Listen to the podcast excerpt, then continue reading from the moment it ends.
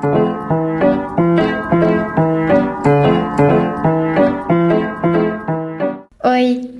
Bom ter você aqui no Lua Nova. Esse aqui é um episódio que reúne tudo o que eu já aprendi até hoje sobre a cocriação da realidade, que muitas vezes também é chamada de lei da atração, lei da suposição, manifestação, loucura e por aí vai. Fica aqui comigo se assim desejar e por um momento dedica o teu tempo a refletir sem julgamentos sobre o que você vai ouvir, sobre os sentimentos que vão emergir e sobre os impulsos que você vai sentir.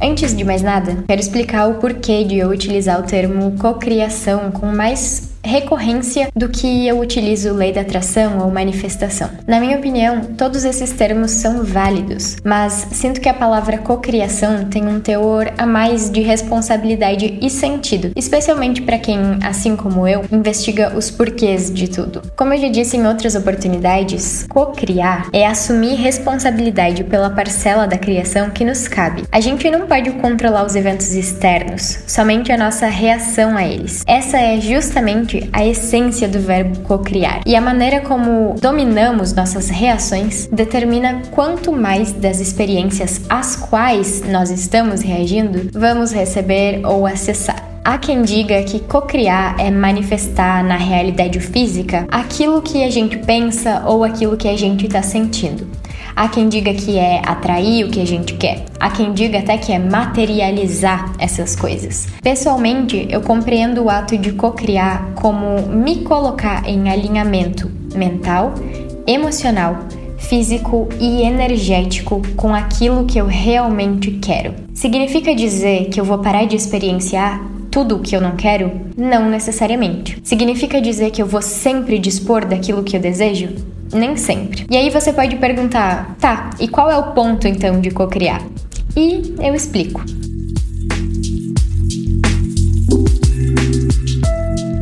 Para aprender a cocriar, sinto que é bem importante compreender como a realidade é, digamos assim, construída. Para isso, eu vou explicar ela da maneira como eu pessoalmente a entendo, baseado em tudo que eu já estudei, mas também e principalmente em tudo que eu já acessei em meditação. Aliás, um parêntese aqui, a meditação é um recurso que está e é acessível a todos nós. Então, se você quer saber mais sobre isso, continua me acompanhando, que eventualmente eu vou soltar uma série sobre meditação. Acho até que às vezes eu não valido tanto a minha caminhada pessoal como eu poderia. E o Lua Nova tem sido um espaço muito importante para eu olhar para mim mesma e ver o quanto já cresci. Eu digo isso sem nenhuma intenção de me vangloriar, mas justamente como forma de incentivo. É possível mudar e eu sou uma das provas vivas disso. Como eu já contei para vocês, nos últimos quase seis anos eu medito quase que diariamente e a meditação, sem dúvida nenhuma, foi o recurso principal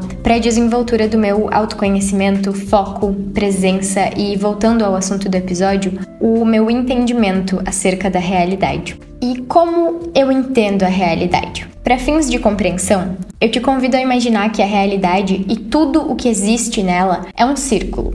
Cria a imagem de um círculo, pode ser mentalmente ou numa folha de papel, se você preferir, ou até utiliza a imagem que eu fiz para esse episódio como referência para você imaginar esse círculo. Dentro dele existe absolutamente tudo unicórnios, fadas, ciência, amor, fé, razão, casas, trabalhos, pessoas, enfim, tudo. Faça esse exercício sem julgamentos, pelo menos por enquanto. Tá visualizando o círculo aí?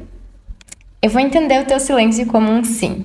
Agora visualiza um olho, um olhinho solto mesmo, à esquerda desse círculo, bem como tá na imagem aí. Imagina que esse olho é você, ou melhor, é a maneira como você enxerga a realidade. O seu olhar sobre a realidade tem um alcance limitado, assim como o seu olhar literal sobre uma paisagem. Então visualiza também que partindo do olho tem duas linhas paralelas que representam as suas e as nossas limitações, que estão adentrando esse círculo da realidade. Se você considera que tem muitas limitações, essas linhas vão estar bem próximas uma da outra. Mas conforme você vai expandindo a sua forma de observar a realidade, elas vão se afastando, se abrindo e permitindo que você enxergue mais. Acho que, sendo humanos, é impossível enxergar o todo efetivamente. Para isso, eu imagino que a gente precisa evoluir em outras formas de existência, mas essa é uma crença e talvez até uma limitação muito pessoal. Você não precisa se apegar a ela. Então, você tem aí na sua mente um círculo representando a realidade, um olho representando a sua maneira de enxergar ela e duas linhas paralelas representando as limitações. Tudo o que fica entre essas duas linhas representa o alcance da tua percepção. E o conceito de percepção é bem importante para a gente entender a realidade também. Isso porque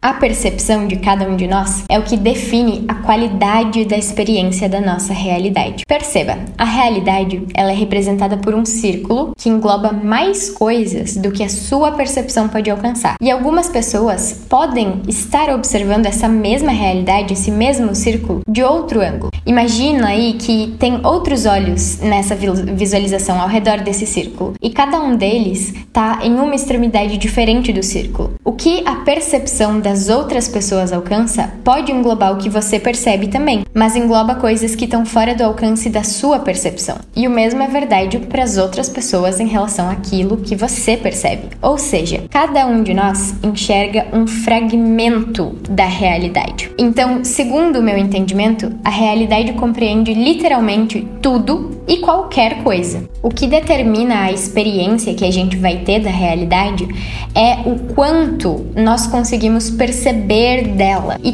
também tem o seguinte: aquilo em que a gente decide focar se torna mais e mais recorrente na nossa percepção, ou em outras palavras, na nossa realidade. Nós todos dividimos uma realidade, essa que engloba o todo, mas a gente está constantemente tendo experiências múltiplas, porque a nossa percepção é categoricamente individual. E sim, muitos de nós temos experiências semelhantes também, especialmente quando a gente faz parte dos mesmos, digamos assim, grupos sociais. Agora, o próximo passo é entender como se forma uma percepção.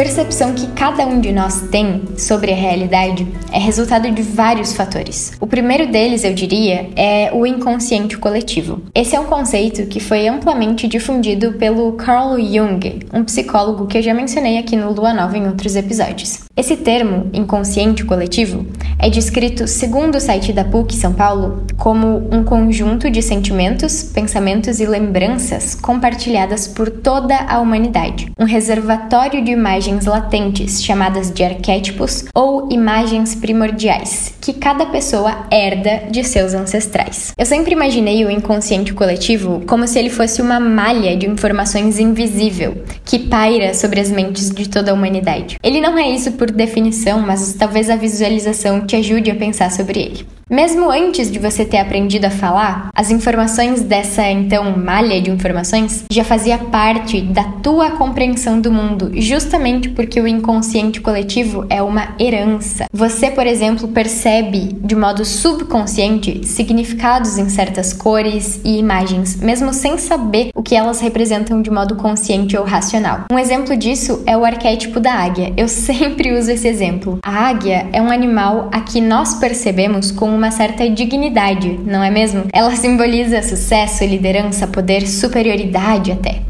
Ninguém precisa nos dizer isso. E perceba como os Estados Unidos e várias empresas bastante renomadas têm uma águia como símbolo representativo. A cultura do nosso país ou região também nos carrega com essas informações inconscientes. E essas informações nos fazem perceber alguns aspectos da realidade com um olhar ou opinião já projetados pelo inconsciente coletivo. A percepção também é resultado das nossas experiências que, por sua vez, ajudam a construir o nosso sistema de crenças. E o nosso sistema de crenças, de acordo com a Lívia Bello, CEO e fundadora da The Speaker, e devo mencionar que tô citando ela porque eu adorei a maneira sucinta como ela escreveu sobre esse conceito, é um conjunto organizado e interligado de convicções, valores, princípios e ideias que uma pessoa ou grupo mantém e considera como verdadeiros. Isso é o nosso sistema de crenças. As nossas experiências, incluindo nossos traumas, nossos êxitos,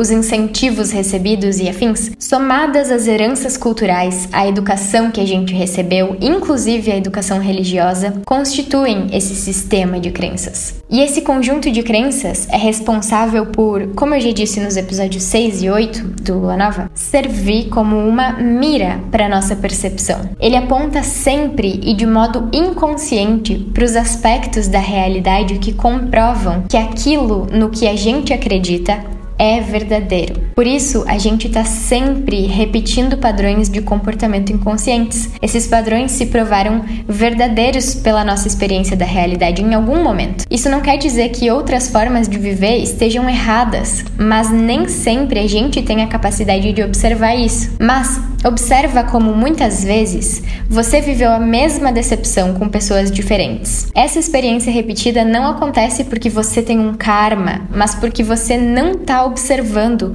como você está procurando as mesmas coisas de antes, agindo das mesmas maneiras e acreditando nas mesmas crenças. Falando nisso, aquilo em que nós focamos e aquilo que a gente repete também, digamos assim, calibra a nossa percepção para que a gente continue enxergando a realidade de uma maneira fixa ou limitada. Se eu tô sempre focando no quanto eu tenho dificuldade para dançar, por exemplo, eu vou continuar encontrando essa dificuldade, porque justamente o meu olhar está direcionado para o problema e não para a maneira como eu poderia solucionar essa questão. Quando eu começo a focar nos movimentos que eu posso fazer, ao invés de focar naqueles que eu não consigo ainda, eu expando a minha capacidade de me movimentar através da repetição, através do exercício. E assim eu não fico paralisada pelo sentimento de frustração, ou de vergonha, ou de medo. Esse é só um exemplo, mas essa dinâmica funciona com qualquer outro aspecto da nossa vida. Tem outro aspecto muito importante que influencia bastante a nossa percepção da realidade, que é a linguagem, ou são as linguagens que a gente utiliza para se comunicar. E aqui eu falo sim do nosso idioma, mas também das linguagens que a gente usa como espectros, como a ciência, a filosofia, a religião, etc. No episódio 1 do Lua Nova, eu falo mais sobre esse assunto. E se você ainda não escutou ele, talvez seja legal para complementar esse episódio aqui. Basicamente, cada uma das linguagens que a gente utiliza direcionam a nossa percepção para observar mais intensamente alguns pontos específicos da realidade. Por exemplo, se eu adoto a astrologia como uma das minhas linguagens, ela me serve como uma lente para observar que, por exemplo, é muito comum encontrar pessoas que têm Quirón em Sagitário que sofreram ao longo da infância e adolescência muitas repressões nas suas maneiras de pensar. Inclusive, é comum observar nessas pessoas uma criação religiosa bem extrema. Agora, se eu adoto a psicologia comportamental como uma das minhas linguagens, eu posso identificar esse mesmo fenômeno a partir da observação dos comportamentos das pessoas. Eu vou estar tá vendo a mesma realidade, mas eu vou compreender ela sob um ou outro espectro. Isso não quer dizer que aqueles espectros que eu não estou utilizando são incorretos ou que eles sejam uma mentira. Não necessariamente pelo menos. E para que a gente observe a realidade, a gente pode escolher os ângulos, as linguagens e as crenças que a gente bem entender. O que importa, na minha opinião, é que esses fatores nos façam sentir bem.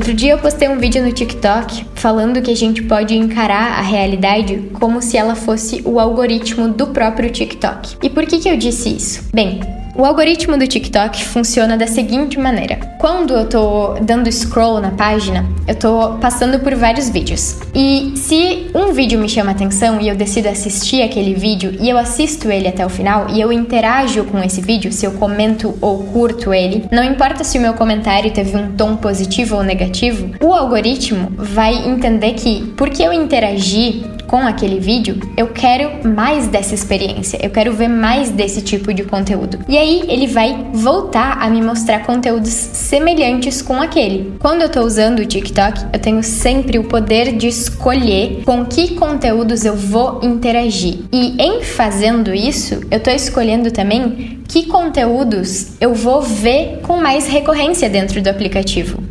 A realidade, no fim das contas, é bem parecida, porque eu posso ativamente escolher o tempo todo as experiências com as quais eu vou interagir. É claro que aí entra um fator muito importante. Existem coisas na nossa vida, na nossa realidade, que são responsabilidades. Eu não posso escolher faltar o meu emprego, sendo que eu preciso daquele dinheiro para sobreviver, só porque hoje eu não quero interagir com aquilo. Né? Existe responsabilidade. Eu não posso simplesmente escolher não interagir com um filho num dia que eu não sinta vontade de interagir com ele. Responsabilidade é algo à parte. Ainda assim, eu posso aos poucos ir tomando decisões que me afastam de certas coisas que hoje são minha responsabilidade e eu quero que não sejam mais. Obviamente, aqui eu não tô falando de filhos, de responsabilidades familiares, etc. Mas se, por exemplo, eu não gosto do emprego em que eu tô, eu posso aos poucos ir tomando decisões que me levam a ter uma oportunidade melhor em outra área, em outra empresa ou mesmo de maneira mais autônoma. Para além dos aspectos da realidade que são nossa responsabilidade, no entanto, a gente pode sempre escolher aquilo com o que nós vamos interagir. E ao fazer isso, se a experiência escolhida for confortável para nós, nossa percepção vai procurar mais e mais daquela experiência. Mas confortável nem sempre significa bom. Pode ser confortável para mim interagir com uma discussão política, porque eu, particularmente, entendo bastante de política, já estudei muito sobre diversas formas de política, blá blá blá. Seria confortável discutir política porque eu me sinto capaz de fazer isso. Ainda assim, eu quase sempre escolho não discutir política, porque hoje eu entendo que essas discussões me fazem sentir ansiedade, me incitam a ter um comportamento imaturo e debochado, e eu não sou assim. Eu não gosto de me comportar dessa maneira e nem de sentir essas coisas. Eu sou uma pessoa que preza muito pela tranquilidade, pela paz e principalmente pelo respeito. Então, eu escolho não interagir com essas atividades. Assim como eu escolho não comentar em vídeos do TikTok que falem sobre assuntos que não ressoam comigo, porque eu sei que se eu fizer isso, eu vou simplesmente gente está criando a oportunidade de ver mais disso no meu aplicativo. E parar de interagir com aquilo que não ressoa com a gente é um ato de autorrespeito antes de mais nada. E aí, de maneira justa, você poderia me perguntar: tá, mas então eu devo passar a vida evitando falar ou pensar sobre as coisas que eu não gosto? Isso não me faz ficar muito indiferente aos problemas dos outros, aos problemas sociais e globais? E mesmo que você não me perguntasse sobre isso, eu iria querer falar sobre. É verdade que quando a gente evita assuntos com os quais a gente não concorda, a gente corre o risco de nos tornar ignorantes a esses assuntos. E às vezes está tudo bem. Todo mundo preserva um pouco de ignorância simplesmente porque não tem como saber de tudo. Mas eu acho bem importante, sim, que a gente se conecte com assuntos que, digamos assim, estejam fora da nossa bolha. E é justamente aí que entra uma das minhas partes preferidas do design do corpo humano. Os nossos olhos, ouvidos e até o nosso tato nos permitem conhecer assuntos diferentes sem que a gente precise falar sobre eles. O silêncio é um recurso muito poderoso e é maravilhoso aprender a explorar ele. A gente pode ouvir, ler e aprender sobre vários assuntos sem precisar ter uma opinião sobre eles. É aquele ditado super antigo que diz que a gente tem duas orelhas e uma boca para que saibamos ouvir mais do que falar. É importantíssimo, por exemplo, que a gente saiba sobre o que está acontecendo com a natureza. É importantíssimo que, da maneira que a gente puder, a gente ajude a preservar ela. Ainda assim, quando eu vejo uma notícia negativa sobre a poluição, eu posso não reclamar os estragos que a humanidade fez com a Terra em voz alta ao mesmo tempo em que eu adquiro consciência sobre esses estragos e encontro no silêncio maneiras efetivas de ajudar como eu posso. Para muitos de nós, ajudar significa estar mais atento aos hábitos de consumo e reaproveitamento de plástico, papel e afins. Para outros, uma oração já faz a diferença. E outros ainda vão decidir protestar, por exemplo. E todos nós que estamos conscientes, estamos sim fazendo algo produtivo. Eu andei refletindo muito sobre isso nesses últimos dias, porque às vezes eu sinto um pouco de culpa por não estar tá cuidando da natureza tanto quanto eu gostaria. Por isso até que eu tô mencionando a natureza como um exemplo. Mas é importante saber também, ao interagir com a realidade, que conforme nós vamos adquirindo recursos, acessando oportunidades e conforme as nossas prioridades vão mudando, a gente acaba tendo tempo e espaço para fazer tudo o que a gente quer fazer. Uma coisa de cada vez e cada coisa feita com o máximo de dedicação e entusiasmo que estiver ao nosso alcance. Esse é um jeito de tirar o melhor proveito da realidade que a gente conhece. Com certeza há outros.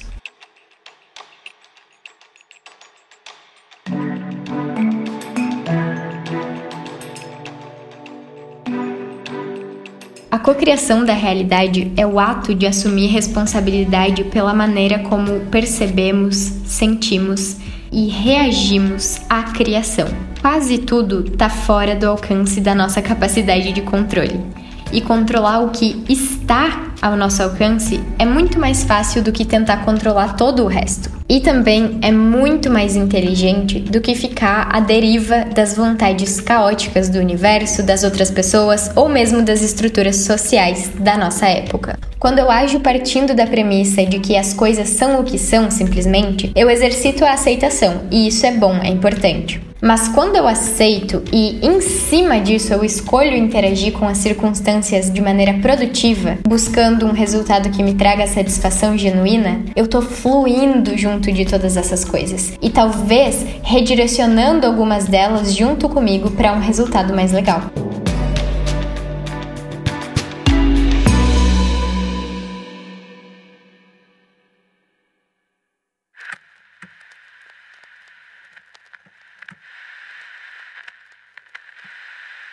Finalidade da cocriação não é a materialização dos nossos desejos mais supérfluos,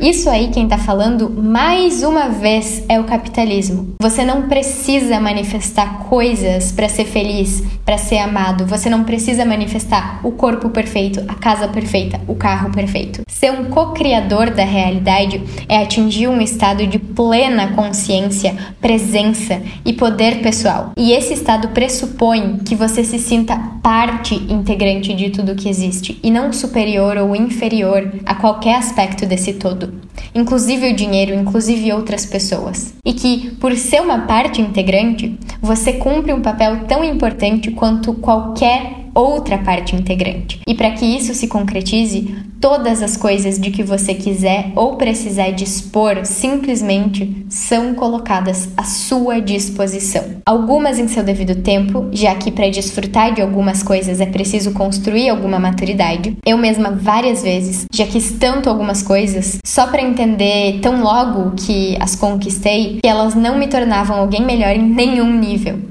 O que torna a nossa experiência da realidade melhor já está em nós. E é a nossa capacidade de estar consciente para escolher interagir com o que realmente queremos e para reagir de maneiras produtivas àquilo que não nos agrada. Mais um parêntese, tá tudo bem você querer um corpo perfeito, uma casa e um carro perfeitos. Não é sobre não querer essas coisas, é sobre não precisar delas para se sentir válido, para se sentir importante. E você pode começar hoje a transformar, a co-criar qualquer coisa na tua realidade. Você não precisa de muito. E eu sinceramente acredito que quanto menos, melhor. A simplicidade é um dos recursos mais preciosos nesse processo. Tudo o que você precisa para transformar a tua realidade é escolher uma abordagem para se autoconhecer, seja terapia, seja astrologia, seja o tarô. Escolhe uma abordagem que ressoa com você e começa a investigar de onde vêm as tuas dores, de onde vêm as tuas vontades. A segunda coisa que você pode fazer para melhorar, para transformar a tua realidade é fazer afirmações produtivas. Elas estão aqui no Lua Nova Podcast, elas também estão no meu canal do YouTube. Você pode criar as tuas próprias afirmações produtivas, mas eu aconselho aconselho que, antes disso, você escute os meus áudios só para entender como uma afirmação produtiva funciona e por que ela funciona. Basicamente, o propósito das afirmações produtivas é reprogramar crenças inconscientes para que a gente mire a nossa percepção para oportunidades e resultados melhores. E a terceira coisa que eu acho que você precisa para transformar a sua realidade, terceira e última, é planejar e, claro, agir conforme o plano. Para planejamentos, você também pode encontrar no meu canal do YouTube um vídeo sobre o planejamento circular, que é um planejamento que eu desenvolvi para pessoas que têm dificuldade em manter consistência nas rotinas e nos planos. Enfim, é só isso que tu precisa para co-criar, para se tornar um co-criador. Autoconhecimento, reprogramação de crenças, planejamento e ação.